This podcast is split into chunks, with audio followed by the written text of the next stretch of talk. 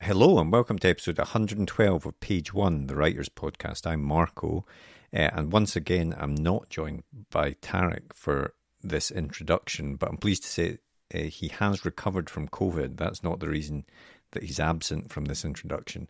He ha- he is in fact in London at the CWA Daggers Awards, where of course his debut novel Welcome to Cooper has been nominated for debut of the year, which was very exciting.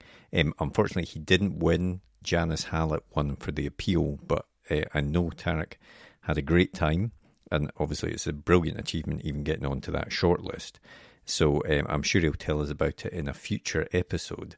But anyway, enough about Tariq, and uh, thanks for joining us on page one where we like to speak to writers of all kinds about their writing careers, hear how they got into the industry, and try and get as many hints and tips from them as possible. And we've had some really brilliant guests over the past 111 episodes. Just this season, we've spoken with Hollywood screenwriter and director Nicholas Meyer, uh, author Rob Hart, Sam Holland, Jane Shemilt, Ed McDonald. Uh, going further back, we've spoken to people like Ian Rankin, Nick Hornby, David Nicholls, Sarah Pinborough. So there's a whole great array of uh, authors, screenwriters, journalists, comedians, video game writers. So please do check out the back catalogue if you haven't done that before. But this week we have uh, another brilliant guest on the podcast. We're speaking with uh, sci fi and fantasy author Martha Wells, whose first book came out in 1993. Uh, but um, since then, she's uh, worked on her own fantasy series, uh, and um, most recently and most famously, perhaps, the Murderbot Diaries, which have been a smash hit, and as we'll hear in the podcast, actually rescued her from what was a bit of a lull in her career. And it's really interesting hearing what Martha has to say about that because often, I'm sure, when uh, authors get published, they think that's it. I'm published now. Now this should get easier as you go on, but it definitely doesn't. And even someone as successful as Martha was can have this sort of dip in her career. And as she says to us, she was almost going to give up uh, her own writing, but then fortunately she didn't. She wrote the Murder, Murderbot Diaries, which then have gone on to become a phenomenal success even being made into a TV series soon, and we speak to her about that as well. So it's a really great episode. Um, so I'll get straight into after a quick advert for our writer's notebook, and then I'll be back at the end of the podcast just to let you know about next week's guest. The blank page. To some, it's terrifying, an obstacle to overcome. But we prefer to think of it as an opportunity, a blank canvas to be filled with all of the adventures and characters in our head. So, how to overcome that fear? Well, we all know the best advice for a writer is write. Seriously, get words on the page and more will follow. But what about later, when you start trying to pull those threads of what you've written together? What about the character you wrote about way back at the start? Who was she again? What was she carrying? And where did she leave the MacGuffin that she now really needs in the third act? Think about all those top thrillers you like to read, or that amazing drama you just watched. What did they all have in common? structure, and planning. As aspiring writers ourselves, we've tried many different methods to try and organise all the thoughts about the stories we want to tell. We've been there searching for a piece of scrap paper to note something down, or making a quick note on our phone in between meetings. Or sometimes we'll make a note in whatever notebook we're carrying, or a document on our laptop so we don't forget that great idea. Let's be honest, it can all be a bit messy and it's easy to lose track of everything. And that's when we realised it's not just a story that needs structure and planning, but the way we gather all of our thoughts about it as well. And so we made Page One. Page One is more than just another notebook. It's a place to put down all your ideas for your latest project, divided into easy to use sections that will help you plan your story, so that when that blank page comes calling, you're ready to answer. And then afterwards, once it's written, we realised you need to plan how to let people read it, so we included a section relating to submissions. Each one is designed for one project, whether you want to write a book, screenplay, a comic, or any other kind of story. We truly believe that when you use it, it will help you get to the main event, writing your story. So we hope this helps. We can't wait to read what you come up with. And remember, every story starts with page one.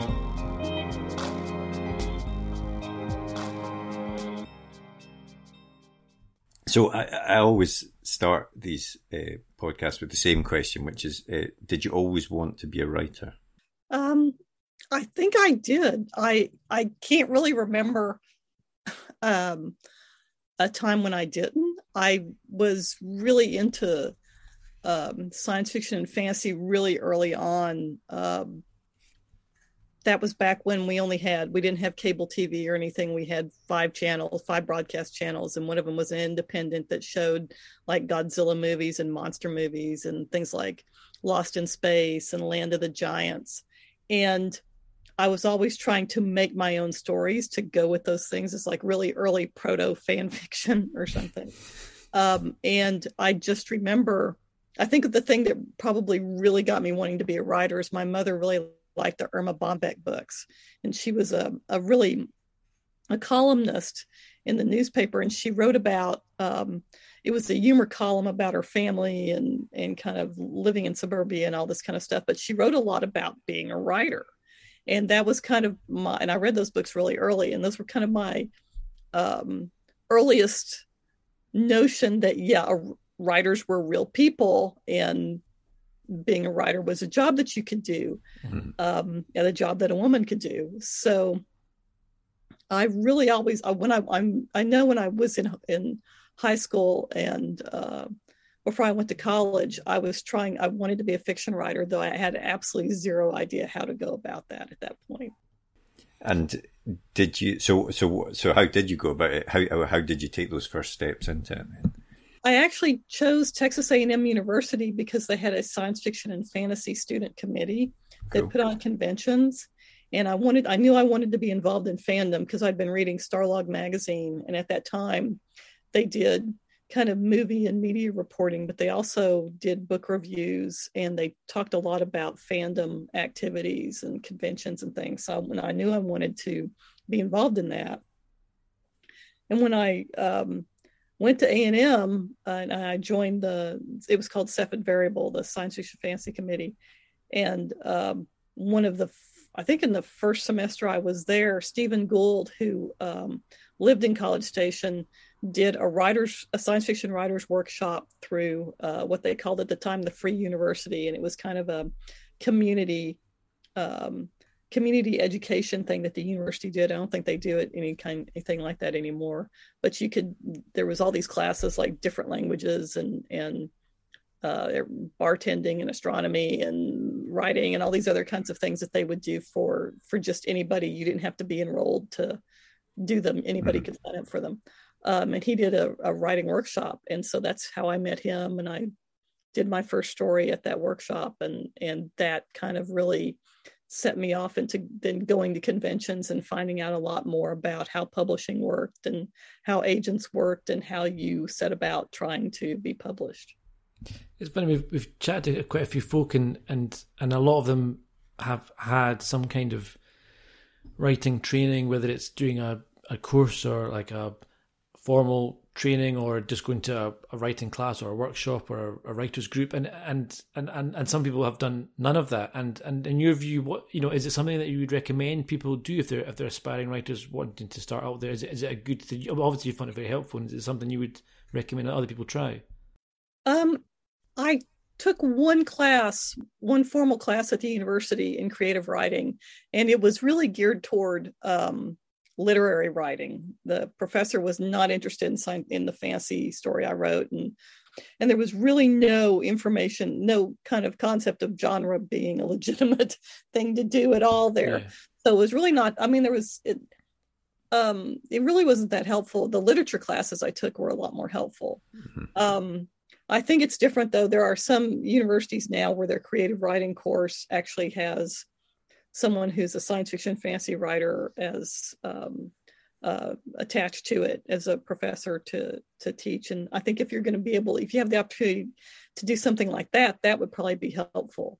But um, for me, the genre workshops, um, I took workshops from Stephen Gould, from uh, Rory Harper. Um, there were workshops in um, Austin and uh, Houston that I went to. I went to the um, the Turkey City workshop taught by Bruce mm-hmm. Sterling, and that was really helpful.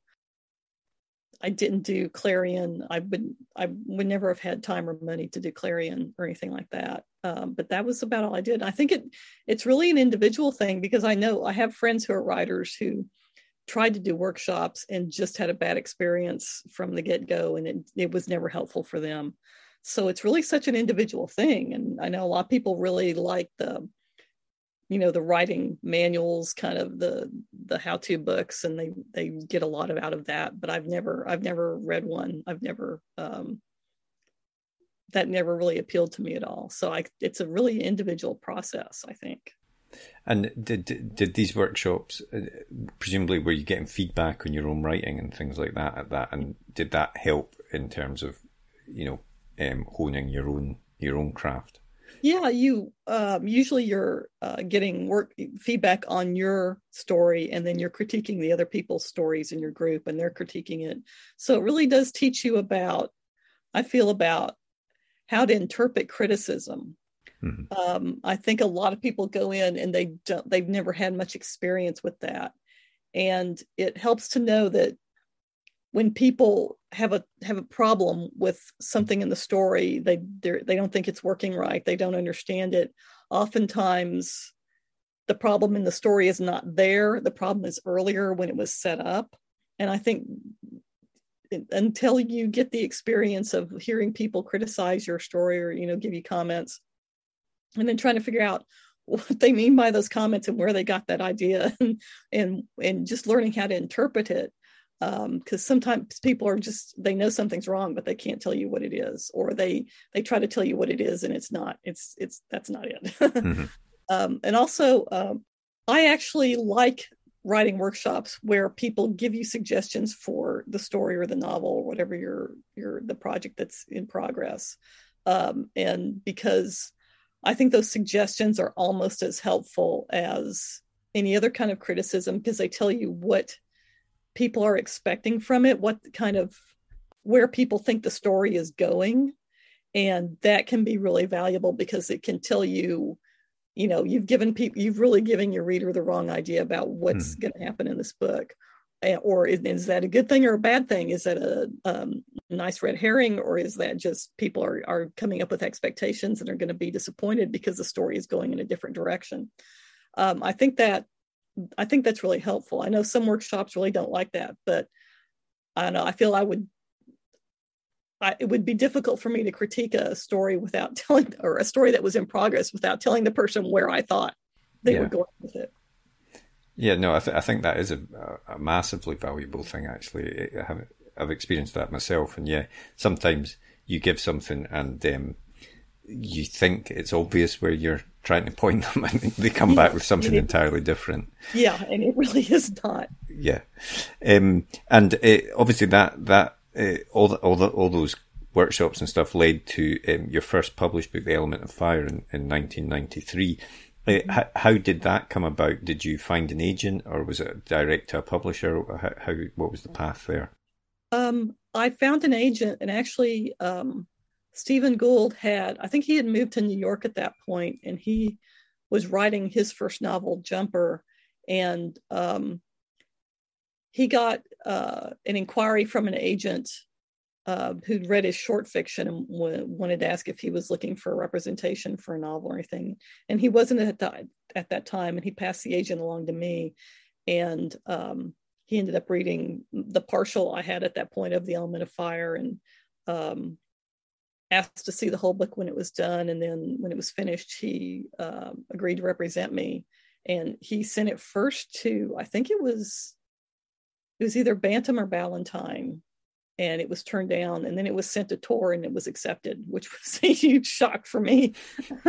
I was, it was, you know, it's always a huge moment when you sell your first book, and yeah. um, and I was, I think I at that time I was probably uh 25 or 26 i'm not sure i i'm not sure exactly anymore. And uh it was i had no idea what i was doing as a published writer. I just had no i i i knew how to get to that point but um that's all i'd been focusing on. I didn't really know very much about the publishing process. And and so the whole thing was a huge learning experience And was was the Element of Fire the first book that you tried to write, or had you had you had some false starts, or was that the kind of the, your first book that you kind of really felt that you wanted to write? That was the first book I I, I wrote. Um, I'd done some short stories and I'd written fan fiction for Star Wars, like a lot of women my age at that time, um, a lot of people my age actually, and um, that was and uh, but I was in uh, uh, a local um, writing workshop with Stephen Gould and Laura Mixon and some other people at that time. And I we did we met every month, and I did a chapter a month, and uh, that's how I wrote the book. And and obviously that that was the first book in in the in the series. Um, sorry, how do you say the series? I'm not sure how you. Uh, Ile-Rien. Ile-Rien, yeah, and um, uh, which obviously uh, went on to success, but but the, there was a period I think where you uh, you suffered a lull in your career. Is that is that fair to say? Oh yeah, uh, that was around um, 2006 um, when that started.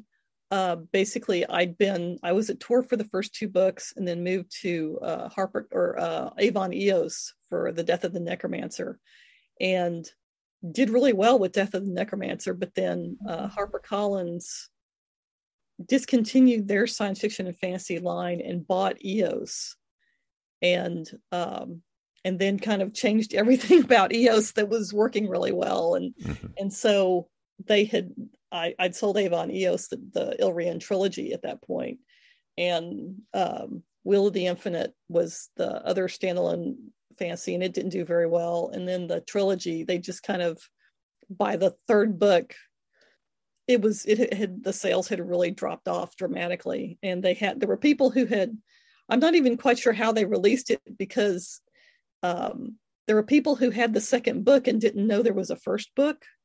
Mm-hmm. and there were people who uh, never found the third book until much later basically. Yeah. so uh, yeah it was not released well. And um, so and it was just really weird. In 2006 i think i had i had more things coming out that year than i ever had before but that was basically the end of the first part of my career because the publisher dropped me.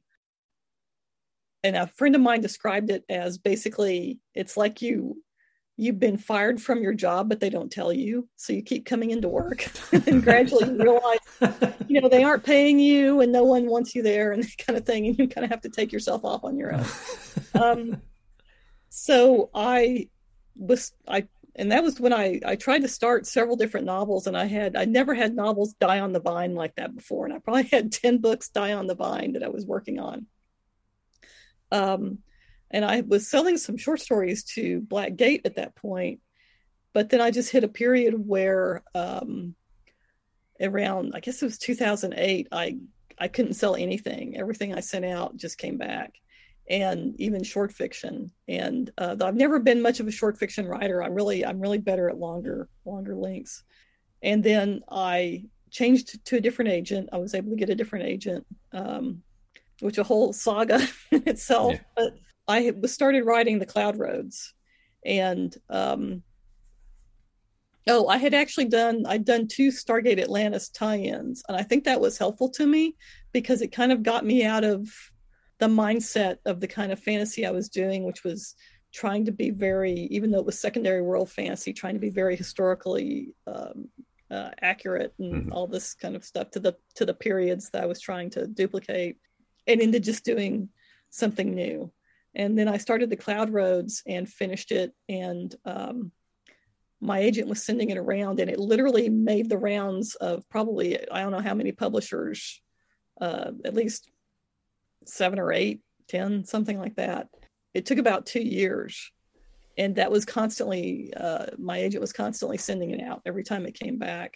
And I wrote The Serpent Sea, and I wrote um, the first young adult book I tried, Emily in the Hollow World and after that point, um, I was really getting ready to shut my career down. It, and I was, I had been accepting invitations to the local conventions that I usually went to, like Armadillo Con and and uh, Con DFW and all that. And I was basically getting ready to write and say, no, I'm, you know, I'm just, I'm not coming as a pro anymore and, and basically look for um, another job. I'd had a IT job up until around, uh, I guess it was 2006.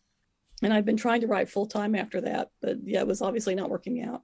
And then my agent called me and Nightshade had asked for, had offered for the Cloud Roads and the second book, uh, The Serpent Sea. And so that kind of uh, started everything on. And it was really like starting over from the beginning because I'd only yeah. been gone like two or three years and people, nobody had heard of me. It was just like I disappeared from the earth. So it was interesting.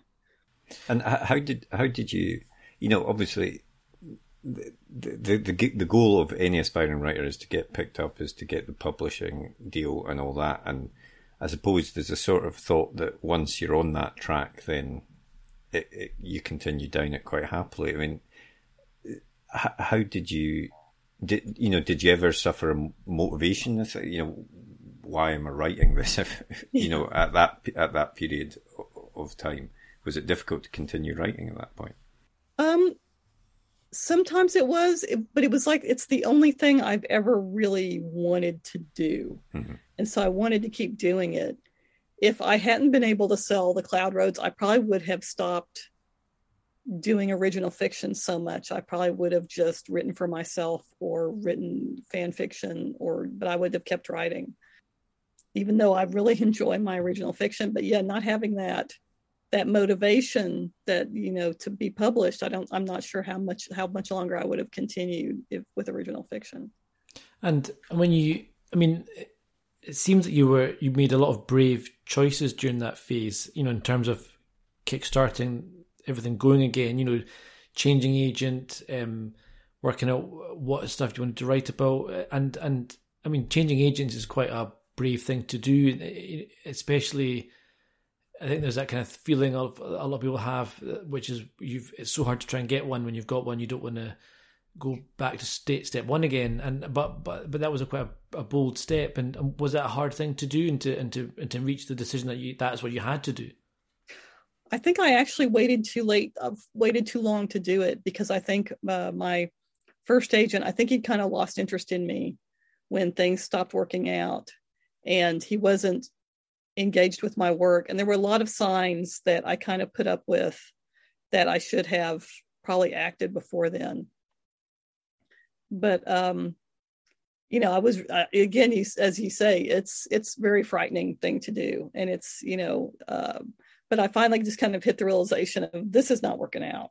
And I talked to um, a friend of mine, Roxanne Conrad, who she's passed away uh, these a few years ago, but she um, she wrote as Rachel Caine, and she uh, started, I think, about the same time as I did, or a little bit before, and she'd had three career crashes up to this point where and she i think rachel caine was her third different name that she was using.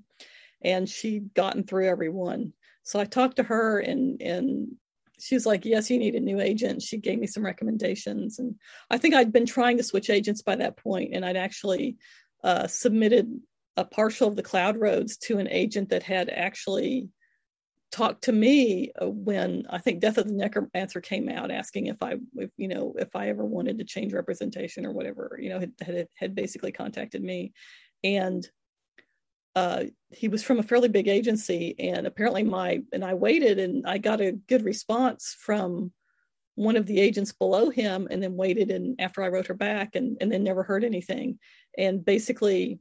When I finally wrote back again, um, I got a, I got a um, reply from an assistant that basically said, "Well, we're only interested in established writers," and he thought I had like cold submitted this partial without, you know. And I guess yeah. my the letter I had written to send with it had been lost or separated from the mm-hmm. rest of the work, and the agent I'd been talking to had left the agency and maybe because the assistants were so mean and incompetent who knew I mean, that's why but uh, so that was really disappointing and so that's when i talked to roxanne and and she was like no you need to do this and she gave me the names of two agents and i submitted something to the first one and and um, she said she didn't think we'd be compatible it wasn't quite what she liked to uh, what she liked to represent. And then the second one uh, was Jennifer Jackson, who's still who's my agent now, and um, she'd actually read The Death of the Necromancer and knew who I was. So that was nice. And she, yeah,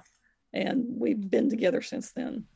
Yeah, um, unfortunately for, for all of us that that happened, and, yeah. and obviously the, the, the, series of uh, uh, the books of uh, Raksura then uh, came out uh, successfully at that point, and more recently uh, the the Murderbot Diaries as well have have, have made you really well known. I think again. Um, how did you? You know, obviously you you started out in in fantasy uh, writing and moved into the sci-fi world as well. I know you had an interest in both, but um, what was it that made you, with the Murderbot Diaries, made you want to write in that in that world?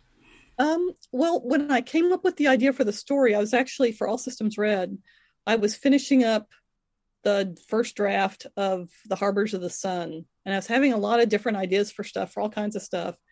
And I got the idea, basically the basic idea for All Systems Red, and um, I realized it's a science fiction idea. There's no way I could make it a fantasy story, but I would have to hand wave so much stuff. It just didn't feel very. It felt like it would be so awkward. Um, it was obviously a science fiction story, and so I was thought I was still working on this novel, and I, well, I'm just going to write this idea down so I don't forget it. And then I ended up writing, like, five pages just like that of the the scene where Mensah knocks on the cubicle wall and talks to Murderbot. And the whole thing kind of built around that. Um, the day I finished what I thought was the complete draft of the Harbors of the Sun, I ended up realizing I hadn't, it, it was not right. And I had to, I had to email the editor and tell him, no, I'm not going to submit another draft. And I added like 100 pages and made the book much better, I thought. But um, the next day, I, I started All Systems Red and and I'm usually not a fast writer, so it was really um, kind of wild for the story to come together so quickly and to have, you know, a 33,000 word novella within like less than a month. So I don't, I think it was just, I'd been reading things like Ancillary Justice by Ann Leckie, mm. that trilogy, and some other things. And it, I think it just all kind of came together, just years of reading and watching science fiction, you know, then this came out of it. And uh, when you come down to, I mean, it sounds like the first book was a kind of, as you say, it, almost you've been waiting for this story and it kind of spilled out of you in one go. And, and then, and then after that, and and looking at your, at, at your books, um, I know you've you have a degree in anthropology, and I'm assuming that kind of plays into your love of kind of building these big worlds, whether it's a fantasy world or a sci-fi world. And does that extend to planning the books themselves, like in terms of the plotting? Do you sit down, do you plan out the world, the characters, the story, or do you kind of just write and see where it takes you? Um, I used to do a lot of planning the world, a lot of coming up with um, like basically the settings and um, kind of material culture and all that kind of thing for my first few books. And then with the Cloud Roads, that's one thing I did differently. It's like I've got this it's more a vibe than anything mm-hmm. else. And i'm just going to write to that and see what what happens. And that was also one way of kind of getting the fun back into it for me. Um, so that's kind of what i've been doing since then. I do think all the the working on world building for the first few books did basically teach me a lot of things about it. I'm not i wouldn't probably wouldn't be able to do it now uh, more easily if I hadn't gone through all that work and kind of research and prep uh, for those first few books. Um, I don't tend to plan out the plot in advance. Someone someone online called it uh, being a discovery writer, mm-hmm. which sounds better than being a pantser, um, because you're you're you're you're discovering the story at the same time as the reader. And actually, I've talked to um, I have a friend. I had a friend who was a mystery writer, um, who said he did the same thing because basically the, the the audience can't figure out who the murderer is if you don't know yet. So um, I've always really I quite like that. That's quite good way like, it. Yeah, you know, it's hard to telegraph things when you don't know what they are. um, so I've always kind of done that, and what it means is basically I do a lot of revision as I go along. I know there's been things that says, "Oh no, just finish the first draft." Da da da. Don't ever look back. And it's like I have to, or I forget what I'm doing. So I go when if I change my mind about something, or I realize something needs to be fixed in the plot, I'll go back and I'll I'll rewrite at that moment. And uh, it takes me longer to get the first draft, but then the first draft is a lot further along than it would be if I just like kind of you know barreled tried to barrel through and then ended up with you know a book where you know it was really had gone off the rails at several points and i just kind of ignored it and kept going. So that's always that's always worked for me. And i know some people just really um outlining and all other stuff is is just you know is just the only way that they they can do it and that really and it really works for them but i've always just kind of gone out and just done it. The, the the Murderbot Diaries in particular read like you know they're a lot of fun to read and it, it strikes me as they'd be a lot of fun to write as well because obviously they're they're shorter um, they're novellas but yeah there's a lot packed into them uh, happening at quite a quick pace and it, it seems like quite a lot of fun to to um, right. Uh, do, do, you enjoy working in that slightly shorter form than the um, full sort of novel length? Yeah, I did. Uh, I'd written some. Um, I writ, I think, four novellas for the Raksura series um, that take place kind of in and around the series.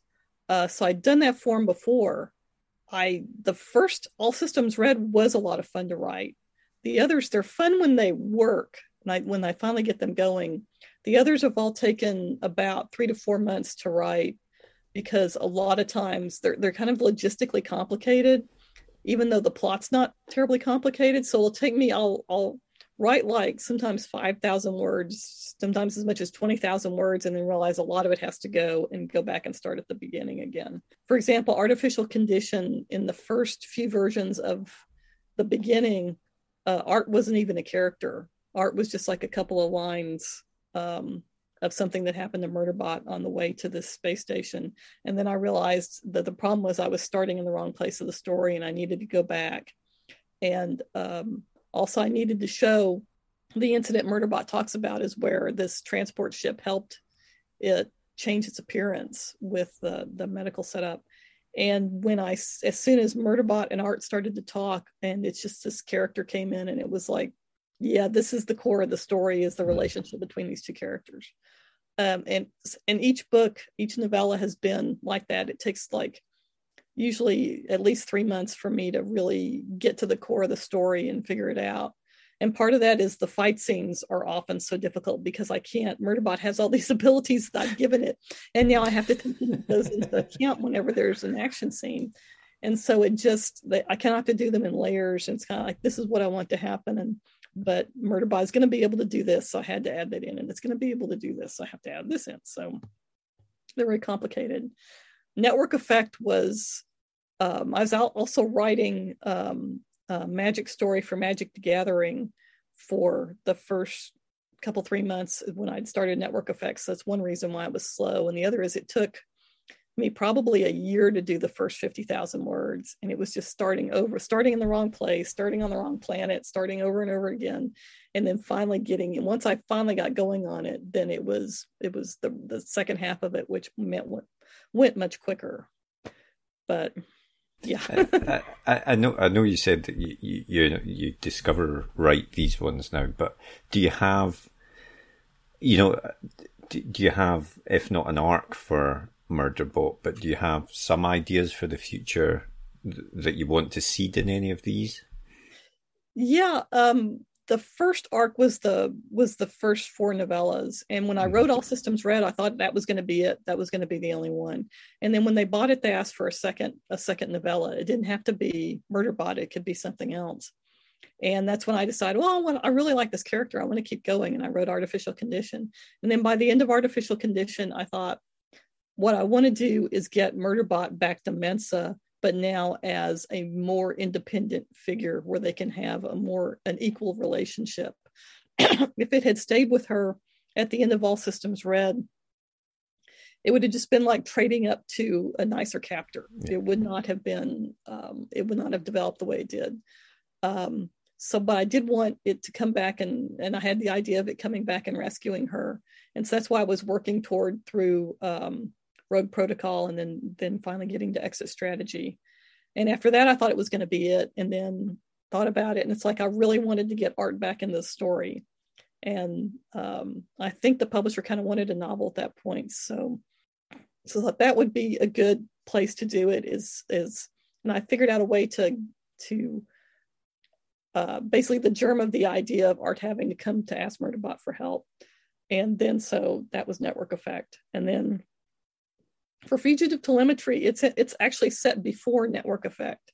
Because i was trying to start um, basically a sequel to network effect in novella form and then and it just wasn't working. And so but i had the idea i'd i'd, I'd mentioned this there's a bit in network effect where murderbot refers to working with the preservation station security and describes a little bit of that. And i thought that would that's an expl that's that's kind of a journey from how it got how it would get to sort of semi trusting these people and working with them so that's what i wanted to write so that became fugitive telemetry and so now i've gone back and i'm working on um, the next Murderbot novella, which is set after Network Effect.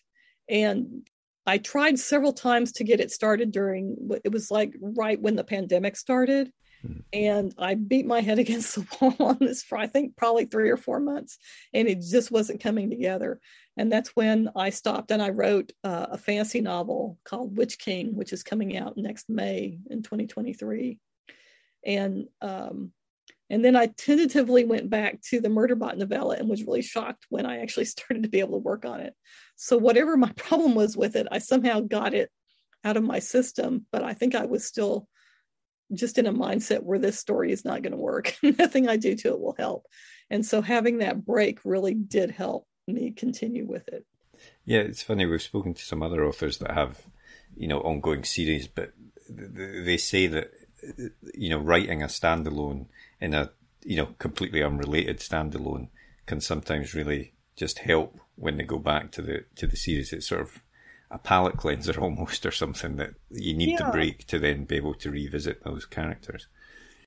I think it's like you you wear pathways in your brain, and you're thinking of, yeah. of things in the same way over and over again, and um, you really have to shock yourself out of that. And a lot of times, the only time is just doing something completely different um, on Project Runway, Tim Gunn would tell who has who has a lot of things to say for uh, that's really advice that's valuable for all kinds of creative people, I think, and not just not just fashion. But he talks about to tell when people are stuck. He says you need to free yourself from this, and that's really what I needed to do. I just needed something completely different that and not think about the novella at all until I had a chance to really kind of get my mindset out of these this tracks that it was in.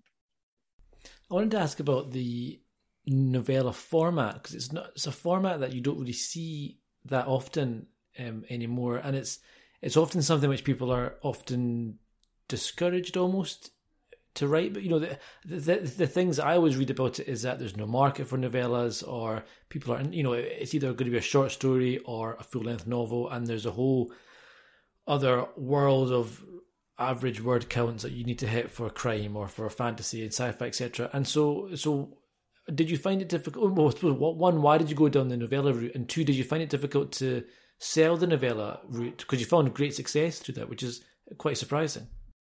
Well, I think that was the case, you know, uh, maybe five to ten years ago.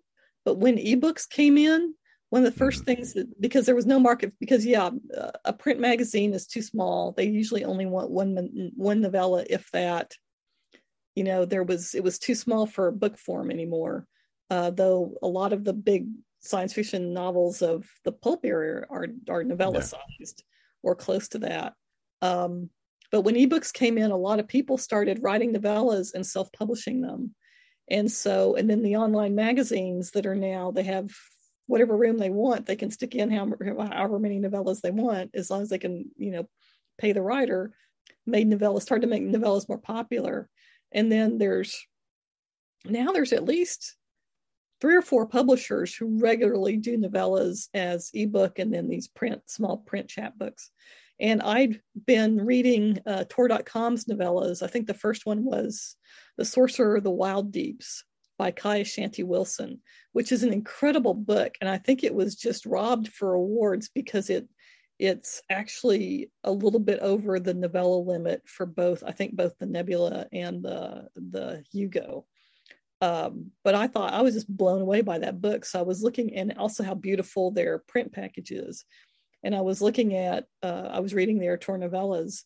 And so when I was trying to write All Systems Red and realized this is going to be too long for a short story, I'm not, and I'm, and I don't see the story going to a novel.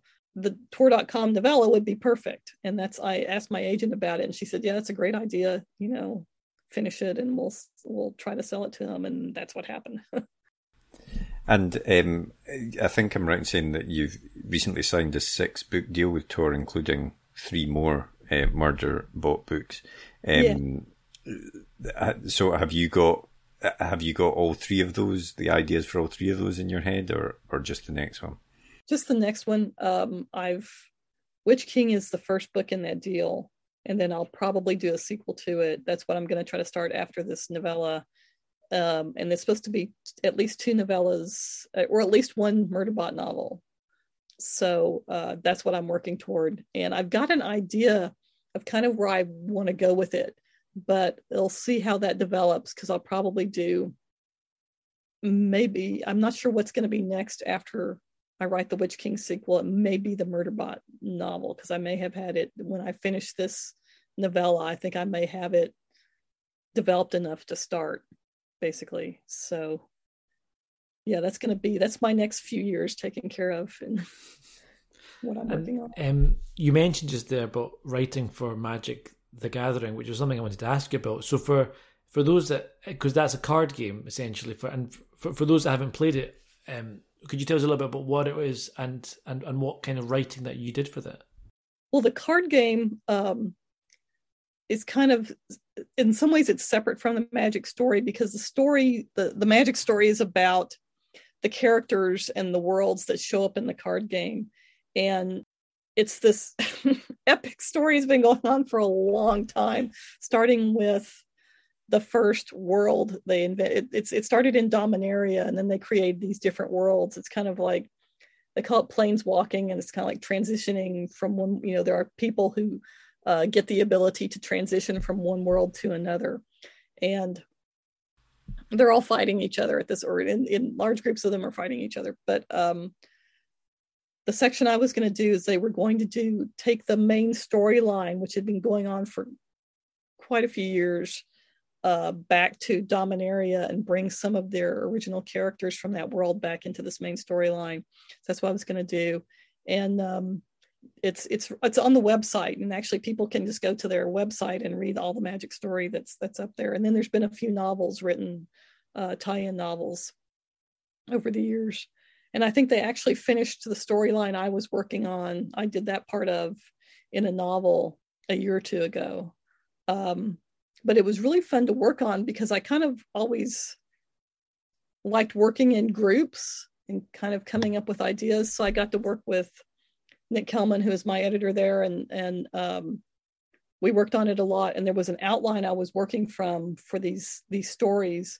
Uh, some parts of it were really detailed because it had to reference all this story that they'd done before and what it was working up toward.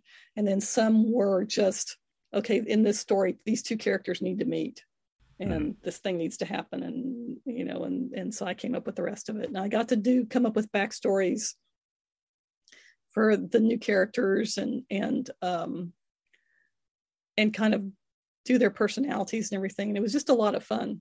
And one of the fun moments was when towards the end, I figured out something that I needed to have happen but it didn't sound like it was going to be possible with the way they have their the magic set up and the way things work. So i asked my editor you know i want to do this but it doesn't look like it's going to work. Is that that correct? And he said well i asked the world building team and the world building team came back and said no it won't work but they really like that idea. So do it, and they'll figure out a way to make it make sense later and to explain it why this happened this one occasion. So. Excellent. I didn't realize that so many writers, you know, folk work on the world, folk on the story. It sounds like a really kind of much more collaborative uh, yeah. process than I, I, actually thought it was. Yeah, that's interesting. And and you've you know that's you've worked on that franchise, but you've also, uh, as you mentioned earlier, you've you've worked on novels for other franchises, Stargate, uh, Star Wars, and is it good fun? Do you do you enjoy playing in other people's sandboxes as opposed to your own fiction sometimes? Is that another, I suppose, sort of palate cleanser type thing? Yeah, I enjoyed the Stargate Atlantis a lot because uh, it's a fun show to make up stuff for. And um, uh, I had a lot of creative freedom uh, mm-hmm. and to for the plot and what was going on and everything. Um, Star Wars, I really I was a huge Star Wars fan starting from when I was 13 years old and the first movie came out.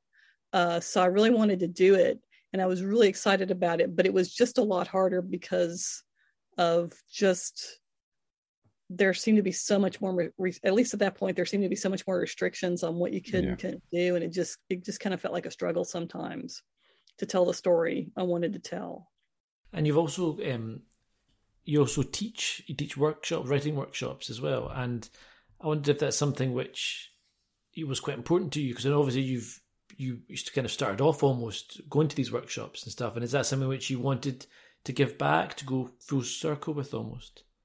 Yeah, I did. And I really do enjoy teaching them. Uh, I haven't done it, you know, because of the pandemic.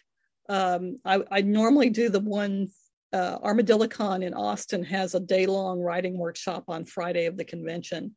And they usually have, um, you know, around 40 or so people sh- uh, sign up and um, they have usually it's two teachers per group of four or five. And but this year i've got so much going on. I just i don't i i didn't want to um, kind of do it and end up it being another source of stress because i didn't have enough time to put into the prep- the preparation for it. So i'd really like to be at a point where i could get back and and and it, to at least doing that workshop and and maybe others and and just going back to Murderbot, it's uh, the TV rights um, have been sold. Uh, uh, are you able to update us at all on, on what's happening with that? Um, we hear things occasionally. I've I've read the pilot script and I really liked it. I really liked what they did with it. Um, it's only all systems red. It's not any of the others yet. Mm. And um, and all I really know is they've been working on it and um, they keep getting to the point where they think they're ready to make a, a formal announcement about it and then you know they then something happens and they can't do it. So that's kind of what we're still waiting on. The last we heard is they thought things were going well i think and okay. and then and, and progressing but but but that's about it. Excellent. Well we look forward to that when whenever it does come out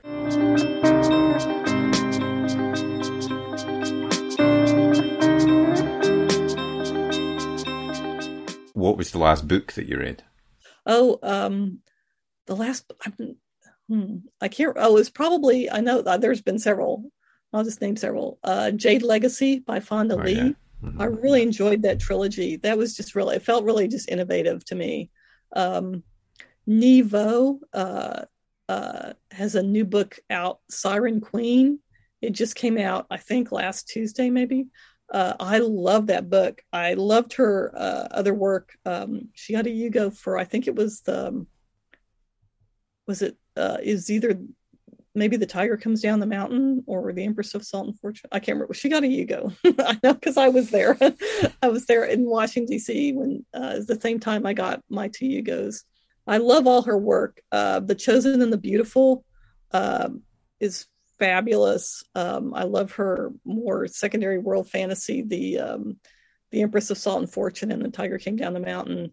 Uh, Siren Queen is more. I think it's set in the same world as the Chosen and the Beautiful, where it's sort of it's um, which is that book is a retelling of the Great Gatsby, and it's the same era, but it's about um, um, pre-code Hollywood uh, in the before 1930, 33 or 34 um, when they could do whatever they wanted, and the the the the real history of that period is really interesting, but she's done it where um, uh, well, I don't want to spoil too much of it, but the magic involved is really cool, and it's a just a really fabulous, fascinating book. Um, I also like. I'm really waiting for C.L. Polk's new book to come out. Um, uh, I think, but I think that's later in the year. I'll probably try to get them to send me an early copy of it because I don't want to wait. Um, and uh, Neon Yang has a new book coming out, and I got to read that early. Um, I think it's The Genesis of Misery. That's what it's called, and that was fabulous. So yeah, I've been I've been reading a lot more slowly just during I don't know what it is during the pandemic. So it's just brain slowing down or something. Well, so I haven't been reading nearly as much as I normally do, but it feels like the books are the the new science fiction fantasy is just getting better and better. Yeah. Um, what about the last film that you watched? Oh, the last film was Spider-Man: No Way Home. Nice. We've been we've been trying not to go to theaters, even though it's very tempting. But we were finally able to rent it or buy it Yeah. or something. We, we we got we were able to get it on our TV, and uh, yeah, I really enjoyed that. I'm a big Marvel fan, and um, um, I'm looking forward to Doctor the the new one, the Doctor Strange one. Yeah. Uh, Yeah. Looking at that. Yeah, there was a there was a moment that this is spoiler, so if you haven't seen Spider Man, turn off your ears. Um, there was a moment where all three of the S- Spider Men land on the top of the Statue of Liberty, and I was just like, "This is you know." Twelve year old me could never have imagined that this this would be happening now. The whole, So the whole film is a kind of like a fanboy dream almost. It's like Yeah. imagine if these Yeah. different studios kind of came together and these actors and you know, but they actually did it and they went took it all the way and it's it's kind of nuts that a studio did a, a risk almost to do something like that. It, it, I thought it was fantastic. Yeah. but yeah, it, it worked. I mean, yeah, there was fan early fangirl was screaming in my head the whole time. and uh, the last TV show that you watched or are watching? uh, the one I finished last was Moon Knight, and I really liked it. Uh, I didn't know anything about the character, uh, but I kind of like that. I like going into something and not having any clue what's going on, Mhm. and I don't particularly care if I have a clue what's going on even later too. I just like, you know, if I'm if I'm engaged, then then I'm enjoying it. Probably. The others I watched, I still I watched The Flash. I was really disappointed when Legends of Tomorrow got canceled. I thought that was a fabulous show. Um, It's funny. I used to watch. I, I was so into the whole Arrowverse for for years and watched all of Arrow and first few seasons of Legends of Tomorrow, Supergirl, Flash, and then I realized I was I was spending like I didn't have enough time. There was there was Yes. like twenty seasons, series, all with like twenty episodes, and I was like, I don't have enough. I'm not just spending every spare time I've got to No, catch exactly. up on all these shows. It was taking Yeah. over my life. Yeah, you don't have anything. You don't have time to watch anything else. No, It's like- exactly. I couldn't watch anything else. I had to stay on top of the of the Arrowverse. It was nuts. yeah, there's a point where it was like two hours a night, except like for most of the week, and it's like, okay, this is getting a little much. Uh, well, that's. I mean, the, the very last thing we always do is a super quick fire either or, and I will say there's no right answer apart from one. So start off with Star Wars or Stargate. Uh, Stargate. Uh, Oh. TV. Oh, sorry. No, you can expand on it if you want. Yeah, and TV. The, yeah, the Stargate TV. I I like that much better than the. I liked the movie until I and then I saw the series and liked it much better. The both the Stargate, uh, Stargate SG One and Stargate Atlantis. Uh, TV or cinema? Um, that's a hard one, but I think TV. There's so much cool TV out now. It's Yeah. in in on the streaming services that yeah, the the the variety is incredible. Um, Night Owl or Early Bird. Uh, early bird. Um, music or no music when you're writing? Um, I love music, but I tend not to remember to turn it on when I'm writing. And the last one, real book or ebook.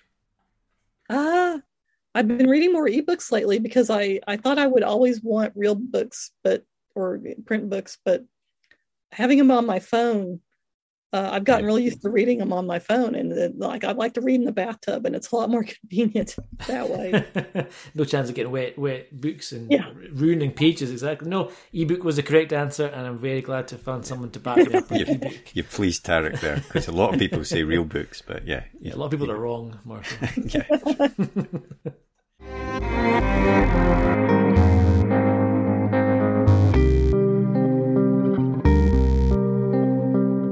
Well, thanks very much to Martha for coming on to the podcast. I really enjoyed that, and I know Tariq did as well. And um, we're both really looking forward to the Murderbot Diaries TV show when that comes out. Um, we've put a link in the podcast description so you can pick up the Murderbot Diaries and Martha's other books. So, um, highly recommend you do that. And looking forward to next week, we've got another great guest in the form of Chris Whitaker, author of uh, the massive hit We Begin at the End. Um, his debut, Tall Oaks, actually won the CWA Debut Dagger Award that Tariq was recently nominated for. And it's a really interesting chat with Chris about his career and his writing process. So I hope you're able to join us for that one. If you enjoyed today's podcast, uh, please do give us a rating and review on Apple Podcasts or your favourite podcast app. Uh, and also be sure to follow and subscribe to us uh, on your pod, favourite podcast app because all of that helps us stay in the charts. And we are slowly climbing those charts, and that'll help us to continue to get great guests as well. Um, if you want to get in touch with a question or even a comment to say how much you're enjoying the show or not, um, please uh, you can please do so, and you can do that on any of our social media, which is at UK Page One, or you can drop us an email at podcast at writegear.co.uk. But otherwise, have a great week, and we'll see you next episode.